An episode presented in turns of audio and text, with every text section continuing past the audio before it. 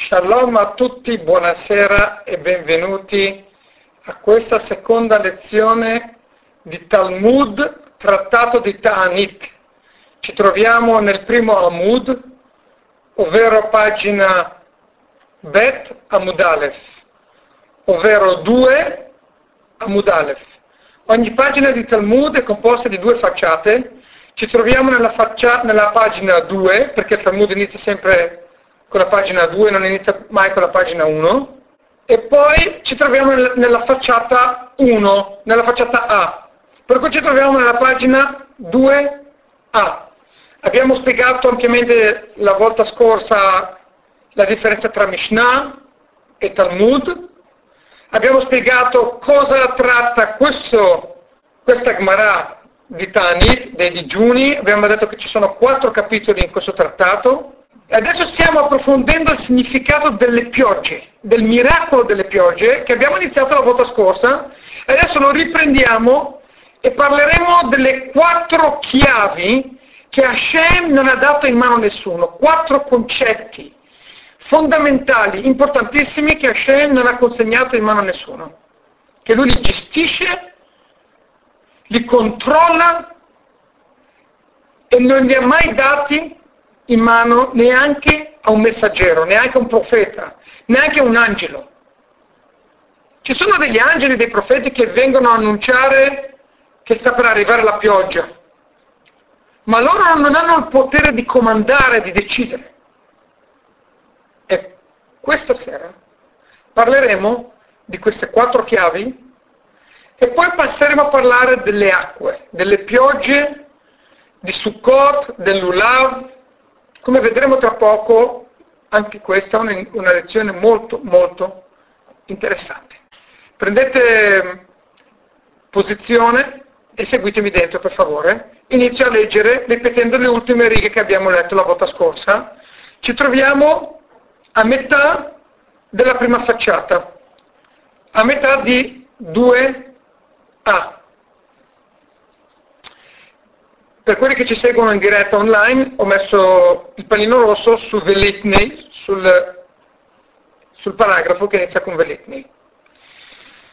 Dice il Talmud: Velitnei me'ematai mascherin al-hageshamim.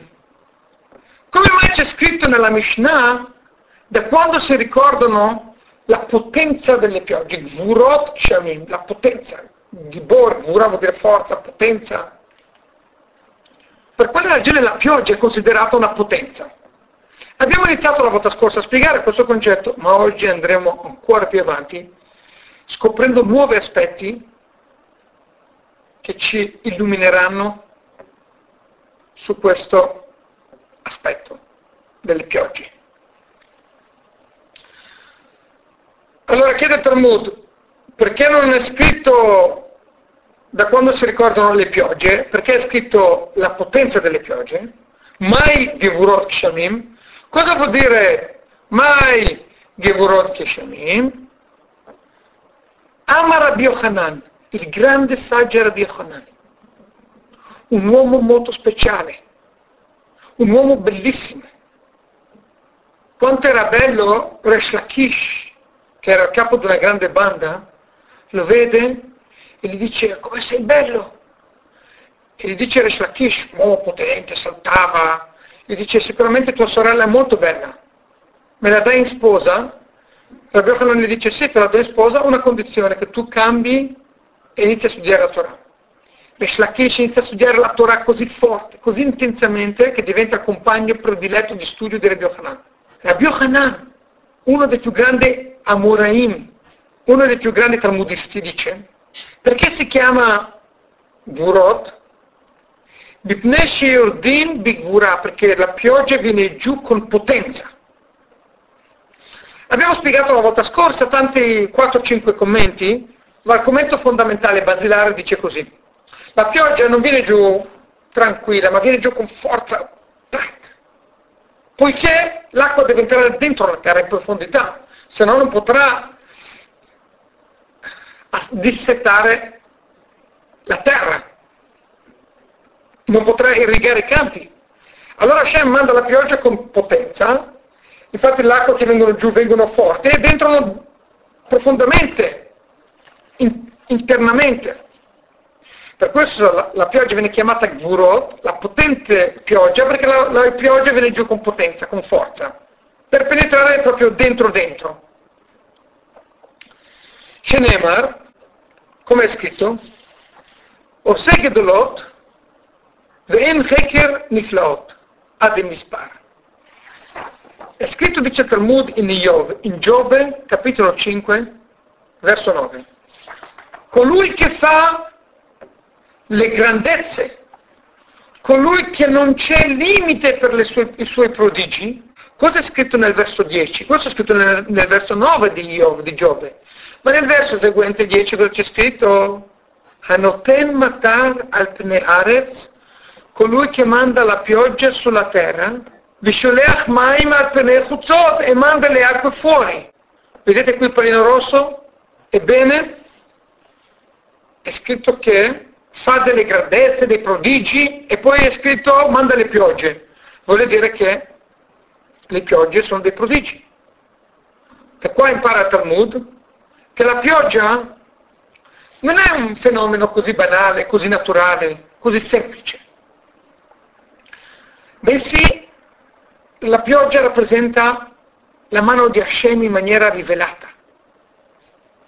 Solo il fatto che la pioggia viene giù con potenza, già questo è sufficiente per dimostrare che la pioggia non è una cosa che viene da sola, ma è Hashem che la manda, ed è Hashem che ha voluto che venga giù in questa maniera, in maniera tale, in modo tale di poter avere un effetto giusto, sufficiente e completo nei confronti del raccolto e degli alberi che hanno bisogno di tanta acqua nelle radici profonde. Per cui vediamo da questi due versi, verso 9 e verso 10 di questo quinto capitolo di Giobbe, che le acque, le piogge, vengono chiamate grandezze di Hashem, prodigi di Hashem, vengono chiamate Gvurot. L'altra settimana abbiamo spiegato diverse interpretazioni, ma oggigiorno questa lezione andremo avanti. Ho ripreso da lì solamente per collegare. Vedrete spesso che le lezioni non iniziano mai esattamente nel punto dove ci si è fermati, perché il Talmud è fatto di domande e risposte, e per forza bisogna sempre iniziare e riprendere dall'inizio dell'argomento, se no non si riesce a entrare in mezzo a una discussione e capire cosa sta succedendo. Bene, continua la Gemara e dice Mai Mashma, come si può dedurre da questi versi che le piogge sono la potenza di Hashem, Gvurot? Qua non c'è scritto Gvura, qua c'è scritto, al massimo c'è scritto Gdulò, la grandezza, non la potenza di Hashem.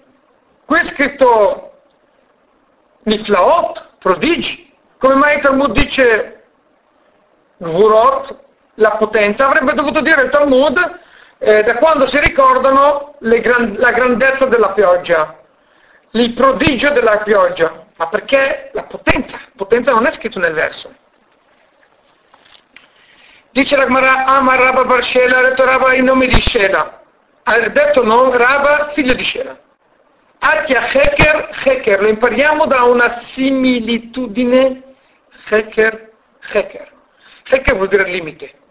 Nel verso è scritto non c'è limite alla grandezza di Hashem, non c'è limite. È scritto qui la parola limite, ed è scritto in un altro posto la parola limite. E noi abbiamo uno dei sistemi di studio, una delle tecniche di studio,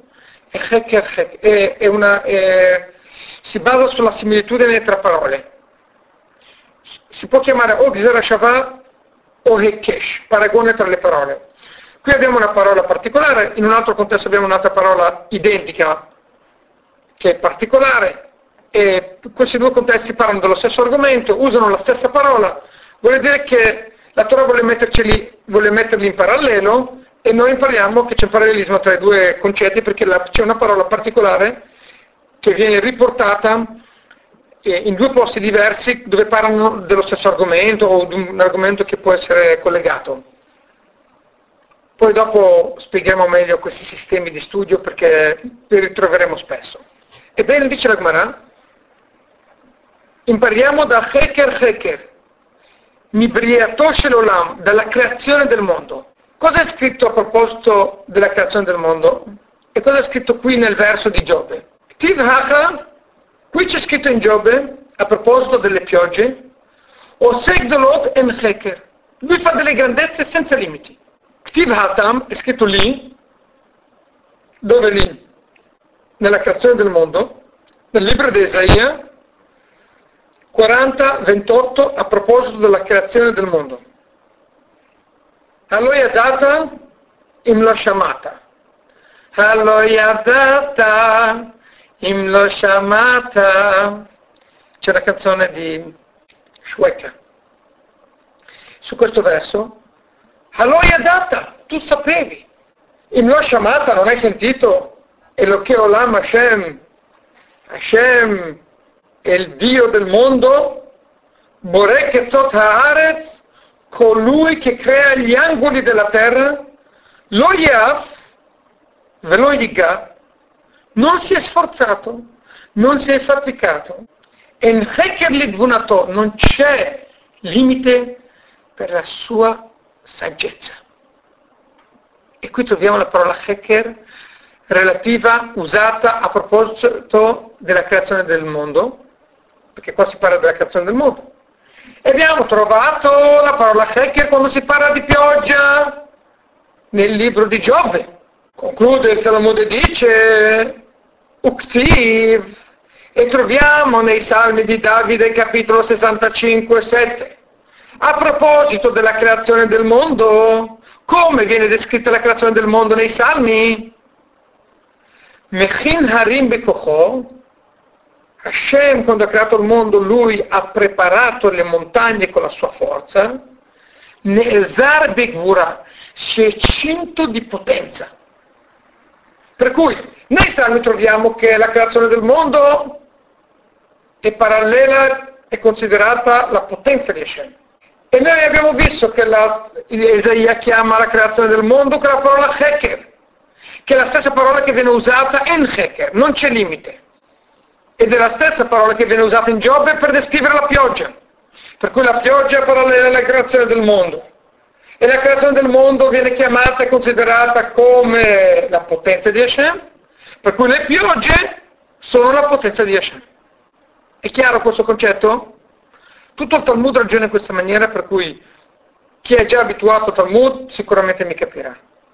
Chi non è abituato a questo modo di ragionare, sarebbe meglio che si abitui il prima possibile, perché sennò non andrà lontano dallo studio della Gemara del Talmud. Tutto così. Parallelismo, similitudine, e quello viene chiamato così, per quello così, tac. Mi hanno chiesto di fermarmi ogni tanto e chiedere se è tutto chiaro. Purtroppo non mi è permesso di fare questo, non solo per questione di tempo, che ce n'è sempre poco e non voglio distrarmi troppo, perché io registro eccetera, ma in particolare perché le lezioni online registrate video sul sito di Ustream non mi permettono di fermare la registrazione, cioè se la fermo devo rifarne una nuova, per cui finché non trovo un altro sistema migliore oppure migliorare questo sistema io non sarò in grado di fermarmi in mezzo alla lezione e chiedere domande, a meno che uno mi chiede sulla chat una domanda particolare che non capisce, la chat è aperta e la vedo. Però fermarmi, ragionare, come bisognerebbe fare così il Talmud, non sono in grado, a meno che troveremo un altro sistema, oppure pagheremo qui su Ustream e magari pagando ti danno dei servizi maggiori e più flessibilità. Torniamo a noi e andiamo avanti.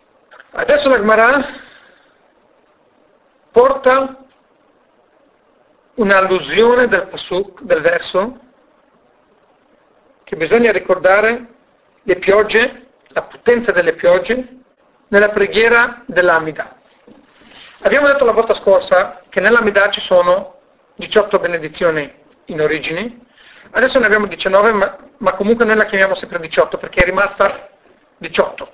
Il concetto di 18 c'è una ragione cabalistica molto profonda, 18 Fahim ci sono nella Menorah, l'Amida parallela alla Menorah, per cui ci sono anche 18 tre iniziali sono lodi. Hashem, come sei grande, Magen Avraham, tu proteggi Avraham, tu sei lo scudo di Avraham. Poi la seconda benedizione, Mechayem Mitim, tu fai rivivere i morti. Terza benedizione, Attacca Dosh, tu sei santo. Per cui noi abbiamo tre benedizioni di lode, poi abbiamo 12 benedizioni centrali, che poi sono diventate 13, di richieste, di necessità, come abbiamo già spiegato la settimana scorsa, e poi le ultime tre benedizioni noi ringraziamo Hashem, come uno che va davanti al re, prima gli dà le lodi, poi gli chiede quello che ha bisogno, e poi prima di andare via, grazie, re, come sei stato generoso, ti ringrazio, sei molto... A proposito di ringraziamenti, noi ringraziamo Hashem anche per i miracoli che ci ha fatto nelle ultime benedizioni, per l'esattezza nella penultima benedizione. Infatti in questi giorni, stasera è iniziato Chanukah, Chanukah 5771, ebbene, noi durante Chanukah aggiungiamo nella Amida, nella preghiera delle 18 benedizioni, alla Nessim, dove alla fine nei ringraziamenti, perché un ringraziamento va messo nei ringraziamenti. Per cui adesso la Gemara parlerà della seconda benedizione e ci dirà qualcosa di molto interessante. Noi adesso sviscereremo insieme questa seconda benedizione dall'inizio alla fine, tutti i dettagli, e vedremo come sono collegati fra di loro, tutte legate alla pioggia, al parnassa, eccetera, una cosa fenomenale. Questa Gemara mi piace moltissimo, cioè questo pezzo di Taanit ovviamente mi riferisco. Adesso la Gemara chiede una domanda. Umenalan de Bitfila, da dove sappiamo che bisogna ricordare le piogge anche dentro la Tfila? Da dove sappiamo questo? Da dove impariamo il dovere di ricordare che bisogna lodare Hashem, che lui ci manda le piogge anche dentro la Mida? Abbiamo già spiegato l'altra volta, e lo riprenderemo dopo se avremo tempo, che noi ricordiamo le piogge nella seconda benedizione. Noi non chiediamo le piogge nella seconda, ma lo chiediamo nella nona, nel Birkat Hashanim. Qui solamente ricordiamo.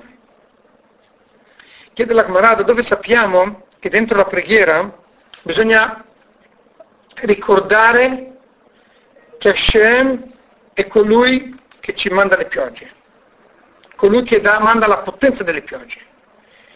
Dettaglia come abbiamo studiato, diciamo nello Shema Israel, all'inizio del secondo brano, le Ahava, di amare Hashem Lokechem, Hashem il vostro Dio, Ulovdo, e di servirlo, Bechol Levavchem, con tutto il vostro cuore. Noi abbiamo il dovere di amare Hashem, di servirlo con tutto il nostro cuore. Dice il Talmud, Ezuhi avodah shehi belev. Qual è la benedizione che bisogna fare col cuore? Eve omer zu tfilah. Noi diremo, questa è la tfilah. Ovvero, cosa presenta la tfilah? La tfilah è qualcosa che bisogna pregare col cuore. Vuole dire che noi quando preghiamo noi serviamo Hashem. E cosa c'è scritto nel verso? Bisogna amare Hashem, dovete amare Hashem il vostro Dio e servirlo con tutto il vostro cuore. Servirlo vuole dire la preghiera, perché la preghiera si fa col cuore, per cui quando si parla di servizio col cuore si parla di preghiera. E cosa c'è scritto subito dopo questo verso? Dopo le Ahava di amare con il nostro cuore? Uktiv Batrei è scritto dopo Venatati Metara Tzachem Beito, vi manderò le piogge, Yoreo Malkosh. Da quanto c'è il Talmud, da questa vicinanza di versi, di amare Hashem con il nostro cuore, che rappresenta l'amida, la preghiera. E subito dopo è scritto, io vi manderò le piogge, vuol dire che bisogna mandare, parlare delle piogge, ricordare le piogge, dove? Le Ahava, nella preghiera della Amida. Quando noi amiamo Hashem, lo serviamo con il nostro cuore, lì dobbiamo ricordare le piogge, è scritto subito nel verso dopo. Vuol dire preghiera di Amida, piogge. Dentro l'Amida ci devono essere le piogge. In altre parole, il Talmud qua ci sta dicendo qualcosa di grandioso. Qui il Talmud ci vuole alludere che per mezzo della preghiera, per mezzo che noi ricordiamo che Dio è quello che comanda, che domina, che manda le piogge a suo piacimento nel momento che vuole, grazie a questo vengono le piogge. Grazie a questo vengono le piogge nel momento giusto e ci danno un buon raccolto, la frutta, ci danno la vita. Quando noi ringraziamo Hashem, lodiamo Hashem, Hashem tu sei grande, tu sei quello che fai scendere le piogge, Hashem ci manda le piogge grazie a questo. Hashem ci manda il sostentamento, ci manda il mangiare. La pioggia simboleggia anche la parnassa, come vedremo tra poco, il guadagno, il successo nel lavoro. Se noi vogliamo riuscire ad avere successo nel lavoro, dobbiamo ricordarci di lodare Hashem, che è Lui quello che comanda, che controlla il guadagno, le piogge, il sostentamento. Per questa ragione i maestri hanno voluto inserire dentro la Amida la richiesta, la lode per le piogge, perché solo grazie a questa lode noi siamo degni di meritare di ricevere la benedizione delle piogge. Uno che non prega, uno che non lode Hashem, che Lui manda le piogge, che Lui comanda le piogge, che Lui controlla le piogge, non è degno di benedizione. Ci sono molte persone che non pregano, ma loro godono di grande ricchezza perché loro si appoggiano sulla preghiera che fanno gli altri. Quando le piogge vengono giù dal cielo, non è che vengono in un campo e non vengono nel campo accanto. Quando vengono giù, vengono per tutti. Basta il merito di un singolo, che lui lode Hashem e lo ringrazia. Hashem, tu sei quello che fa scendere le piogge, tu sei. Solo grazie a lui vengono giù le piogge. Grazie a questa lode noi siamo meritevoli. Quando voi lo servirete col vostro cuore e direte col vostro cuore Hashem ti prego grazie che tu comandi le piogge, allora ve ne andate a mettere, allora io vi manderò le piogge. Andate a vedere nel Deuteronomio capitolo 11 verso 13 e verso 14 come viene fuori in maniera chiara. Voi servirete Hashem col vostro cuore e lo direte per le piogge, allora vi manderò le piogge. Voi apprezzate, voi riconoscete chi è il padrone delle piogge, che sono io, allora vi mando le piogge. Oggi più che mai dobbiamo ricordarci che il successo nella vita, nel lavoro, non è la nostra intelligenza. Ci sono delle persone super carismatiche, lauree, master in economia, non riescono a sfondare. Ci sono degli analfabeti che neanche sanno scrivere e tutto ciò che toccano diventano oro. Uno potrebbe dire sì, ma perché lui ha i contatti giusti, lui... No, parliamo anche di due negozi che vendono esattamente la stessa cosa, attaccati uno all'altro.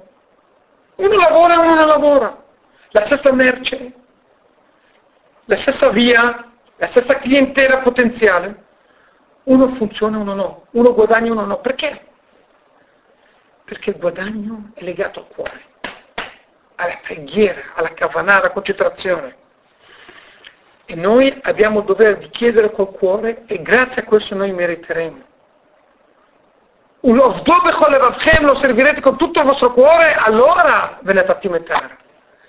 In un periodo di recessione, cari amici, riflettiamo bene su questo concetto di quanto noi dobbiamo rinforzare e incrementare la nostra ricchezza, la nostra concentrazione nella preghiera, e allora forse lì saremo degni di riuscire a sopravvivere anche momenti difficili come questi, di carestia, di recessione.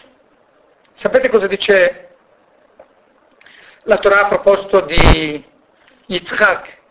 Che lui diventa miliardario e ricchissimo in un anno di carestia. In altre parole, non è scontato che un periodo di carestia deve essere per forza negativo. Anzi, Yitzhak diventa ricco quando? In un anno di carestia, di miseria. Ama Rabbi Yochanan. Andiamo avanti. Dice Rabbi Yochanan, e qui il Talmud adesso si collega a un altro detto che ci ha insegnato Rabbi Yochanan, visto che fino adesso parlavamo di Rabbi Yochanan, adesso noi citiamo un altro, la Gemara ovviamente, coloro che hanno ordinato la Gemara, il Talmud, riporta un altro insegnamento, sempre di Rabbi Yochanan, che è legato alle piogge. Infatti molte volte nel Talmud troveremo che quando viene citato un maestro, spesso il Talmud porta altri insegnamenti di questo stesso maestro, visto che già parla di lui, e sicuramente se questi insegnamenti sono inerenti a quello che ha detto prima, sicuramente li porta. Delle volte anche se non sono inerenti, ma siccome è stato citato questo maestro, allora vengono riportati altri suoi insegnamenti. Ebbene, dice Rabbi Yochanan che ci sono tre chiavi che si trovano nelle mani di Hashem, come abbiamo accennato la volta scorsa, adesso lo approfondiamo. Hashem queste chiavi non le ha consegnate in mano a nessuno. Quali sono queste chiavi? Vuol dire tre concetti, tre valori che sono completamente controllati da Hashem, sempre costantemente. Hashem non ha nominato nessuno di gestirle, di controllarle, perché sono importantissime. Allora, guardate che io ho cambiato qui sulla chat la pagina. Vedete qua, noi ci troviamo adesso qui. Tre chiavi che Hashem non ha consegnato nelle mani di un messaggero. Velohen, e queste sono. Mafteach, guardate sempre sopra il pallino che io vi ho messo. Mafteach shel Geshamim, la chiave della pioggia. L'uomo può inventare tante tecniche, però alla fine, se Hashem non vuole che viene giù la pioggia, non ce n'è per nessuno.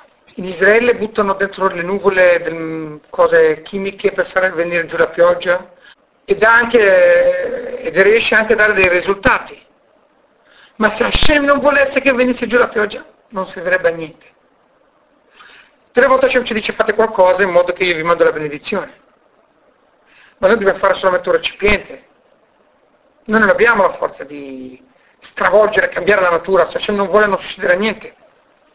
Le piogge, Mafter Sharchaya, la chiave di chi viene fecondato, del parto, ma in particolare di chi riesce ad avere un figlio. Cioè, quando una persona rimane incinta, gli viene dato il dono di procreare. Alcuni dicono quando una donna partorirà, alcuni dicono quando lei rimarrà incinta. Comunque la spiegazione principale è quando lei partorirà.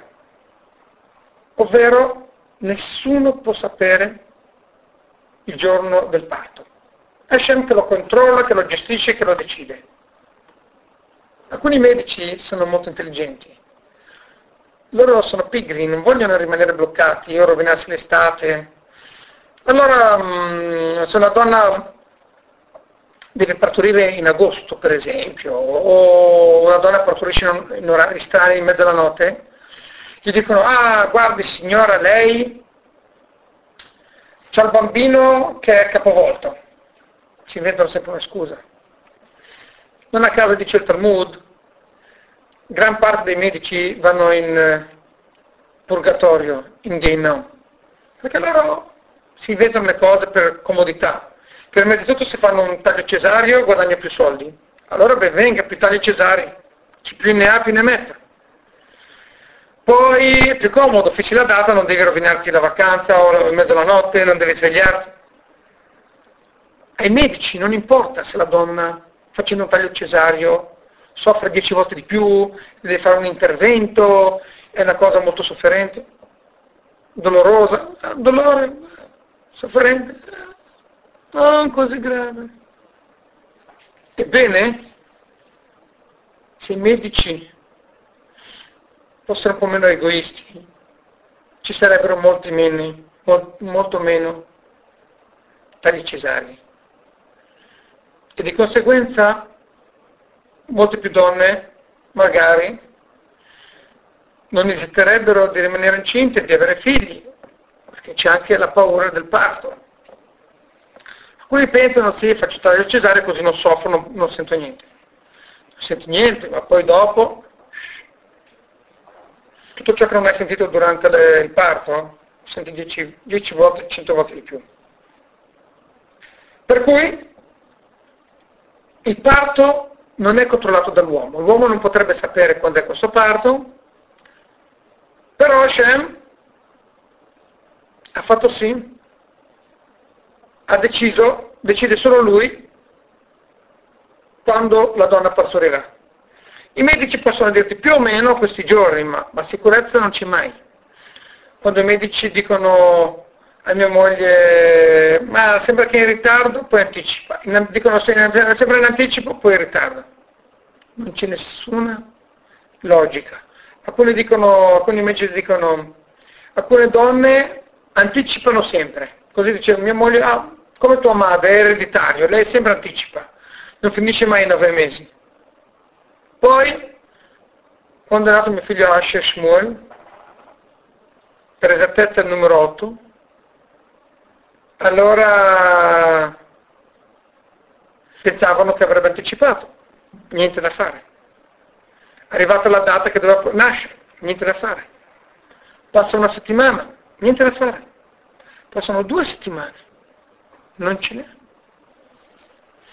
Allora, i medici dicono che una donna anticipa vuol dire che anticipa sempre, all'improvviso qui non anticipa. Ritardava. E poi dopo qualche, credo 2 o 3 settimane di ritardo, a questo punto ho detto a mia moglie, tanto vale che aspetti ancora qualche giorno, visto che hai aspettato fino adesso, perché il 5 di Kislev, il mio compleanno, magari nasce il giorno del mio compleanno, così ricevo un bel regalo di compleanno. Proprio il giorno di compleanno, in ritardo, contro tendenza, è nato dopo. Hashem ha deciso che lui voleva farmi questo regalo di compleanno, ma i medici dicono che è una donna che anticipa, vuol dire che anticipa. Ma i medici pensano di avere la chiave in mano. Solo quando loro fanno il taglio cesareo si credono Dio sulla terra che possono decidere, ma solo perché loro sconvolgono le leggi della natura facendo un taglio cesareo. Ma se si lasciano le cose andare alla loro natura, tac, l'uomo non sa mai niente e non può mai decidere niente. Per cui la seconda chiave è la nascita, il parto, e la terza chiave, terzo concetto che Hashem non concede in mano a nessuno, la chiave della resurrezione dei morti. Hashem è lui che decide quando sarà, Hashem è l'unico che lo potrà fare. Hashem non ha consegnato a nessuno questa forza di Tchiat HaMetim. Adesso il Talmud porta dei versi, delle prove. Ma Mafteach Shamim, guardate, ho messo il segno sulla chat, sulla pagina del Talmud. Mafteach Shamim, la chiave delle piogge, da dove sappiamo che Hashem non l'ha consegnata in mano a nessuno, di Steve come è scritto, Iftach Hashem Lechai Totzaro Atov et Hashamayim Latet Metar Arzecha Beito. Nel Deuteronomio 28:12 dice la Torah, e Hashem aprirà per te il suo tesoro grande, il cielo, e ti manderà le piogge sulla terra nel momento giusto. Cosa è scritto qua? C'è scritto Hashem aprirà il tesoro e manderà le piogge. Vuol dire che solo Hashem può aprire. C'è scritto Hashem aprirà, vuol dire che nessuno può aprire se non Hashem decide. Se Hashem non dà l'ok, questo tesoro di acqua non viene aperto mai. Poi dice il Talmud la prossima chiave, Mafteach Shel Chaya Minayin, da dove sappiamo che anche la chiave del parto la gestisce e la controlla solo Hashem, descrive come è scritto Genesi 30:22, Vayizkor Elohim et Rachel vayishma. Qui cambiamo pagina e andiamo 2b, facciata seconda. Abbiamo fatto la 2a, passiamo alla 2b. E Hashem si ricordò di Rachel e ascoltò Hashem, va Ishmaelea Elohim, va Iftach et Rachma, e ha aperto il suo utero. Cosa è scritto qua? Che Hashem lui ha aperto sua utra. E solo così, solo allora, è rimasta incinta. Vuole dire questo? Che solo Hashem può decidere quando una donna rimane incinta, quando una donna partorisce, e solo Hashem decide quando e come e quando nascerà. Conclude il detto di Rabbi Yochanan, da dove sappiamo che anche la resurrezione dei morti è una chiave che Hashem non ha consegnato in mano a nessuno, come è scritto, Ezechiele 37,13, è scritto, Vidatem che ni Hashem, saprete che io sono Hashem, quando io aprirò le vostre tombe e vi farò rivivere, risuscitare. Allora voi conoscerete la mia grandezza e saprete che solo io sono Hashem. Vuol dire che Hashem lui, in persona, tra virgolette, solo lui potrà far rivivere i morti, potrà aprire le nostre tombe e far venire fuori le persone.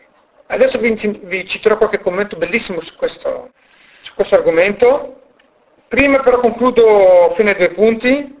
La Gemara dice, Bemarava Amre, a ovest, di là, dicono.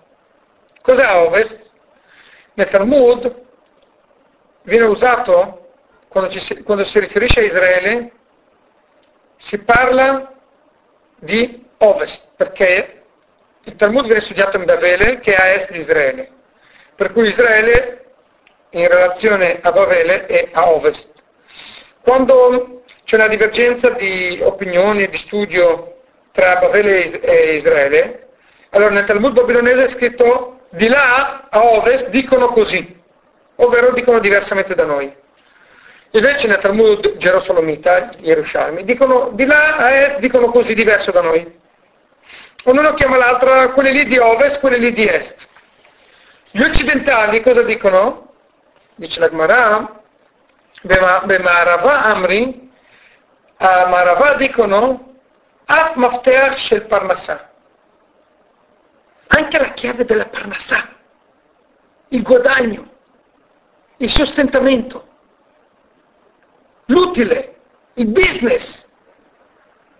Questa è una chiave che Hashem solo lui decide e controlla.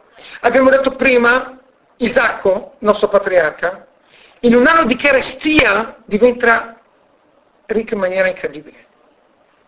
Ho visto con i miei occhi delle persone che hanno avuto il più grande successo della vita quando c'era recessione. Uno dice, ma com'è possibile? Recessione. Magari uno deve sopravvivere quando c'è recessione.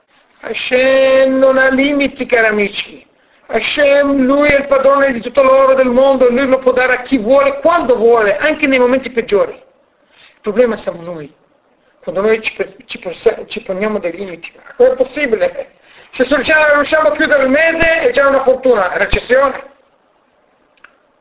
Possiamo mettere dei limiti alla grandezza di Hashem, all'onnipotenza di Hashem. Hashem può far diventare qualcuno miliardario in un anno di recessione? Sì, l'ha già fatto e lo farà sempre. Non dobbiamo mettere degli ostacoli per la brachà di Hashem. Bisogna lasciarla andare. Per cui in Israele dicono che le chiavi sono 4. Oltre la pioggia, il parto, la nascita e la resurrezione dei morti, a Maravà dicono Af mafteach el parnassà, anche la parnassà. È scritto nei Salmi 145,16 Poteach et yadecha, tu Hashem, apri le tue mani e ci riempi di benedizioni. E sazi ogni vivente secondo la tua volontà. Vuol dire che Hashem, lui che apre le sue mani, è lui che apre le porte della parnassà del sostentamento, e non un messaggero. Cari amici, su questo verso potrei parlare un'ora. Solo su questo verso, il significato di questo verso. Adesso non ci fermiamo troppo perché poi ci allarghiamo e non facciamo Talmud e questo non va bene. Comunque potere che adesso vuole dire apri le tue mani. Hashem, tu che mantieni le persone, tu che domandi la parnassà. Apri le tue mani e mandaci il sostentamento. Solo tu mandi il sostentamento, solo tu apri le mani e ci mandi il sostentamento. Non un messaggero, e non nessun altro. Sapete che nella preghiera mattutina noi diciamo questo verso due volte, uno durante, dopo Baruch Shamar, prima di Ishtabach, quando leggiamo tutti gli Alleluca, tutti gli ultimi 5 brani del Tehilim che parlano di Alleluca, e noi diciamo Potecha Tedecha, lo dobbiamo dire con molta concentrazione perché è la chiave di tutto il Psuché di Zimra. Tutta la parte iniziale della preghiera si basa su questo verso, sull'importanza di questo verso, fino al punto che se uno prega velocemente e non lo dice con concentrazione, devi tornare e devi ripetere questo verso. Per cui Potecha Tedecha è fondamentale. Hashem è lui che manda la parnassa, è lui che gestisce, è lui che nutre e non tramite qualcun altro. Chiede la Gemara allora, Rabbi Yochanan, grande insegnante amoraita di Bavele, perché non conta anche questa quarta cosa?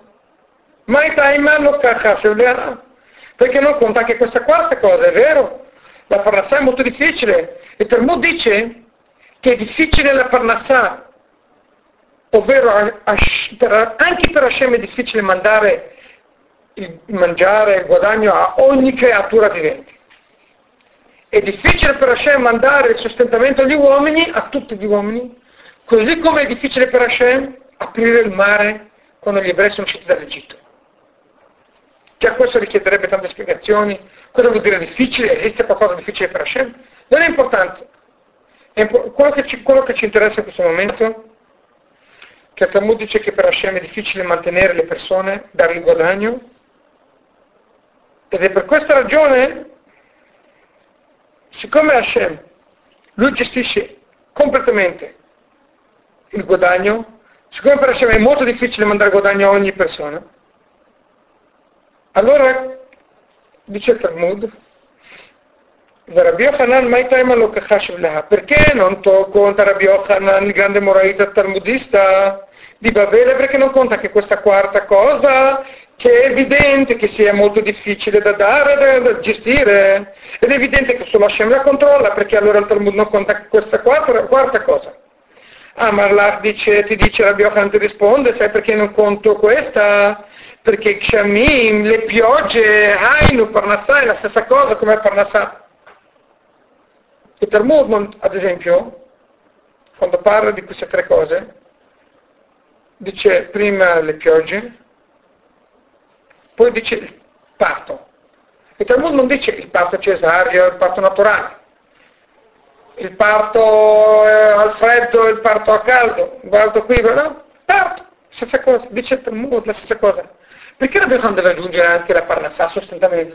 Parnassà, evidente. Sappiamo già. La parnassà è la pioggia. Da dove arriva la parnassà? Una volta non esiste, non esisteva il commercio. Tutto si basava sulla pioggia, che mandava le acque, che faceva crescere il raccolto, che poi dava da mangiare. Per cui, dice Rabbi Yochanan, sai perché non conto la parnassà? Perché parnassà vuol dire pioggia. Pioggia porta parnassà. Parnassà vuol dire principalmente pioggia. Per cui, noi, dice Talmud, a Babilonia, non vogliamo contare le piogge perché le piogge, cosa sono le piogge? Frutta, raccolto, guadagno, sostentamento, stessa cosa, le stesse, si dice in milanese. Per cui, dice Talmud, Rabbi Yochanan conta 3 chiavi che non sono state concesse a nessuno, ma Rabbà in Israele contano 4 chiavi. Qualche commento in merito molto interessante.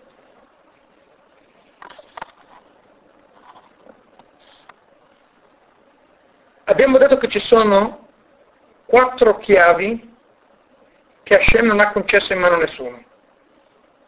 Il Tur dice, che era un grandissimo maestro, abbiamo parlato in una lezione quest'anno del Tur. Il Tur dice, la parola chiave in ebraico si scrive con 4 lettere. Mem, Pei, Taf, Haf. Perché il Talmud usa proprio la parola chiave? 4 chiavi Hashem non ha consegnato in mano a nessuno. Si poteva dire 4 concetti, 4 cose, 4 valori. No, 4 chiavi. Improvviso. È vero, la chiave rappresenta qualcosa che nessuno può entrare in quella stanza, in quel dominio. Però perché proprio chiave? Dice il Tur molto semplice. La parola chiave è composta di 4 lettere. E queste 4 lettere sono le iniziali di questi 4 concetti. Per cui nella parola chiave, mafteach, troverò i 4 concetti che Hashem non ha dato in mano a nessuno. Mem di mafteach, matar, pioggia. Prima abbiamo citato la pioggia, matar, al-Hashem. Pei di mafteach e parnassa, sostentamento, pei. Taf, tchiat hametim, resurrezione dei morti. E chet vuol dire chaya, la vita, il parto, la nascita. Nella parola mafteach abbiamo questi 4 concetti.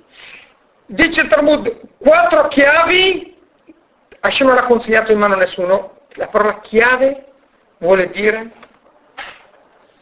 queste 4 cose, poiché nella parola chiave sono scritte proprio matar, mem matar, pei parnassah, chayat hametim taf, chet chaya, la vita.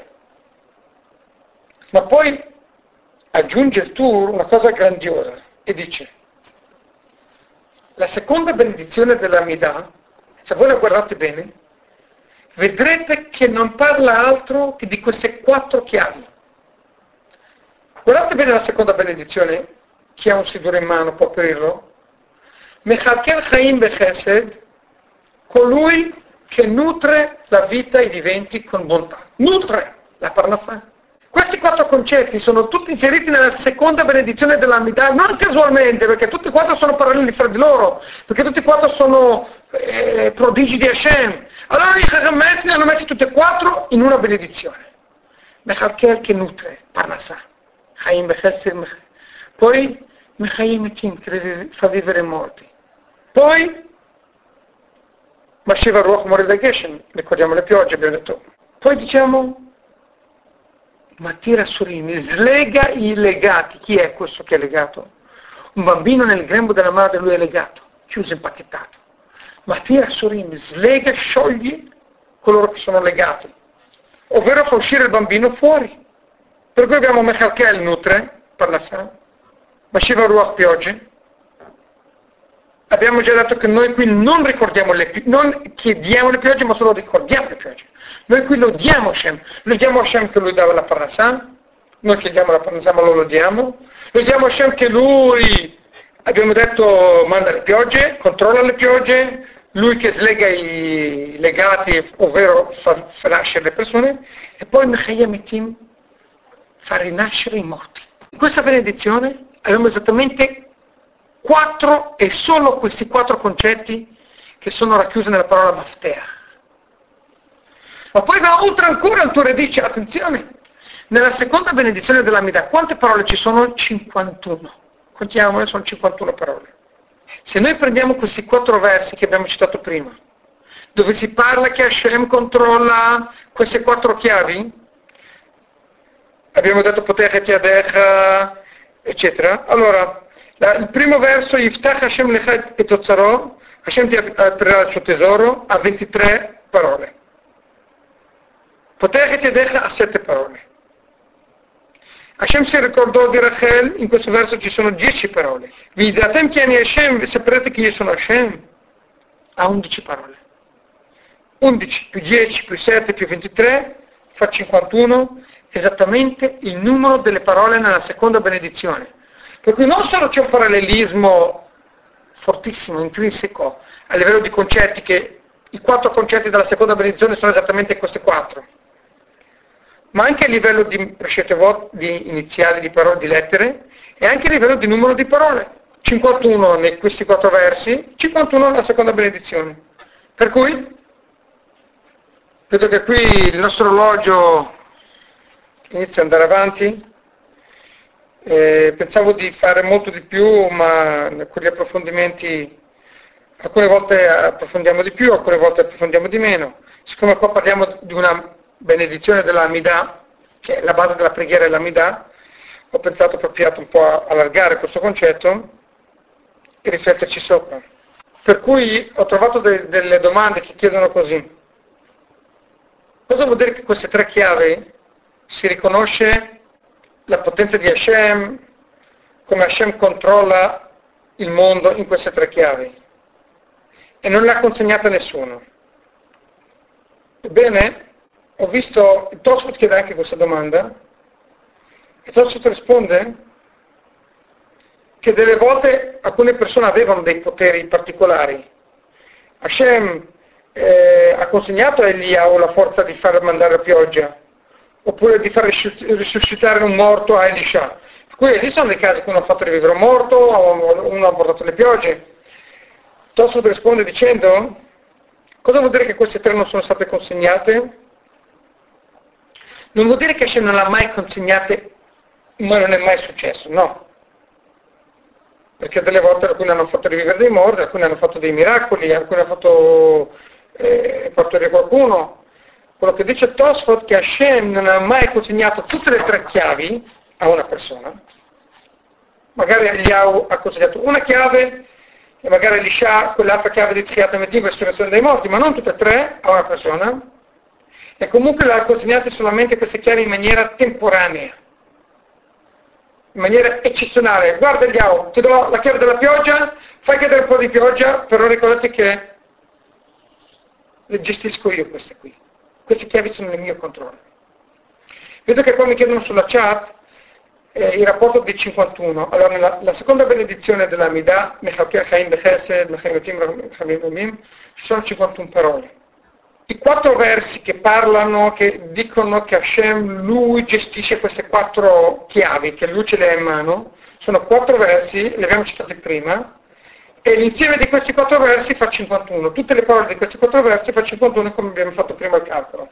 Non mi ricordo se la volta scorsa abbiamo spiegato cosa vuol dire che in questi 4 si vede in maniera chiara che Hashem controlla il mondo, che Hashem lui è il padrone del mondo. Cioè, più di qualsiasi altra cosa si vede in questi 4 concetti, questi 3 o 4, dipende da quale Talmud, che Hashem controlla. Uno potrebbe dire una cosa naturale.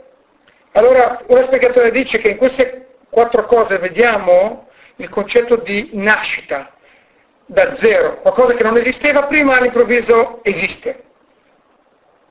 E questo concetto è qualcosa di incredibile che l'uomo da solo non potrebbe fare, è una qualcosa che solo il Padre Eterno, l'infinito di Hashem, la forza infinita di Hashem può fare. Infatti la pioggia fa crescere la frutta nuova, che non è qualcosa di completamente impossibile per l'uomo, la nascita è qualcosa di nuovo, la risurrezione dei morti fa rinascere qualcuno che è morto, è qualcosa di nuovo. Per cui in queste 3 cose, o 4, la parnassa anche, qualcosa di nuovo, possiamo notare la grandezza di Hashem, la forza, l'infinita potenza di Hashem, che lui può creare qualcosa di nuovo. L'uomo non può creare qualcosa di nuovo. In queste 4 cose vediamo la mano di Hashem, perché c'è qualcosa di nuovo che non esisteva prima. E solo Hashem può creare qualcosa di nuovo dal nulla. Avevamo fatto questa spiegazione la volta scorsa? O no? Perché non vorrei ripetermi. Che io ce l'ho molto chiaro, ma mi vengono dei dubbi. Per cui, allora ve li dico adesso. Questa è un'altra spiegazione del perché in queste 4 cose vediamo la mano di Hashem, la potenza di Hashem, l'infinità di Hashem. E poi, oltre a questa spiegazione, ce n'è una che è abbastanza simile a questa, che dice così: in queste 3 cose, parliamo di 3 che in realtà sono anche 4, non è importante, si vede la mano di Hashem in particolare, perché si parla di cose non solo di creazione nuova, che solo Hashem può creare qualcosa di nuovo, ma in questo vediamo qualcosa che è contro la natura. Un morto di natura non può muoversi. Stiamo cambiando la natura, per cui ci vorrà la mano di Hashem. Un po' simile, ma non esattamente quello che ho detto prima. La pioggia delle volte viene con forza, contro la natura. Ma perché la pioggia deve venire con potenza? Non è la sua natura. Tutto ciò che è contro la natura dimostra che c'è una mano di Hashem dietro. Anche per quanto riguarda la nascita, oppure la fecondazione di una donna, la nascita, la procreazione, il parto. Ci sono delle donne che sono sterili purtroppo, Chas Shalom, e anche loro rimangono incinte. Certo, oggigiorno uno dice, andiamo dal medico, fecondazione assistita. Attenzione! prima devi pregare Hashem, poi vai dal medico. Il medico è solamente un canale tramite la quale Hashem manda la sua berachà. Noi non può fare miracoli, solo Hashem può deciderlo. Se uno pensa che andando dal medico può risolvere il problema, ha sbagliato. Deve prima di tutto pregare moltissimo, fare tzedakah, e fare delle decisioni di miglioramento, fare opere di bene. E spesso Hashem ci fa mancare queste cose perché vuole che noi miglioriamo nella vita. Perché la natura dell'uomo quando ha tutto, tranquillo, non deve sforzarsi. Per cui Sarai era sterile, rimasta incinta. Rivka era sterile, rimasta incinta. Rachele era sterile, rimasta incinta. Hashem non poteva crearle non sterili. Hashem le crea sterili e cambia la natura per dimostrarti che solo lui e la sua forza infinita può cambiare la natura. Ecco perché sono chiavi nelle mani di Hashem. Per cui abbiamo prima dato una spiegazione che c'è il concetto di creare qualcosa di nuovo, poi abbiamo dato un'altra spiegazione che c'è in tutte queste tre cose c'è qualcosa contro la natura. E se vogliamo collegarci anche sulla quarta cosa, quella di Gerusalemme, dove loro dicono che c'è anche la parnassa, possiamo anche dire questo. Spesso Hashem manda la parnassà, il guadagno, il sostentamento, in una maniera che è contro la logica. Delle volte ci sono delle persone che sono dei tzaddikim, sono dei giusti e meritano tutto il mondo, non hanno da mangiare. Ci sono delle volte delle persone malvagie, avide e hanno fin troppo. Hanno da buttare via. Se Hashem è lui che gestisce la parnassà, perché dà così tanto a quello che non merita e non dà niente a quello che merita? Dice il Talmud, non dobbiamo mai attestarci di come Hashem gestisce il mondo, perché noi non possiamo capire la sua volontà infinita. Ci sono delle persone che non hanno da mangiare, ma il mondo intero sta in piedi grazie a loro. Come Chanina ben Dosa dice il Talmud, che lui stesso ha detto che il mondo intero sta in piedi per mezzo suo e di suo figlio. Ma lui mangiava qualche carrube da venerdì a venerdì, non aveva da mangiare niente. Noi abbiamo il pane, lo buttiamo delle volte perché è un po' secco. Buttare? Quando uno vede il pane per terra deve alzarlo, deve baciarlo. La benedizione di Dio. Ma noi oggi viviamo in un'era di abbondanza, non ci accorgiamo del valore. Ci sono delle persone che non hanno da mangiare e noi dobbiamo ricordarci il valore del cibo, della benedizione di Hashem. Il mondo intero stava in piedi per Chanina ben Dosa e suo figlio, ma lui non aveva da mangiare. Ebbene, la parnassà, il sostentamento, molte volte non ha logica, non ha criterio. Ecco perché è la chiave che è nelle mani di Hashem, perché tutto ciò che è contro la natura è qualcosa che solo Hashem può capire, solo Hashem può gestire, perché non ha senso. Su questo argomento potremmo allargarci molto, ma concludo solo proprio con un punto. È scritto che il guadagno, il sostentamento per Hashem è molto difficile.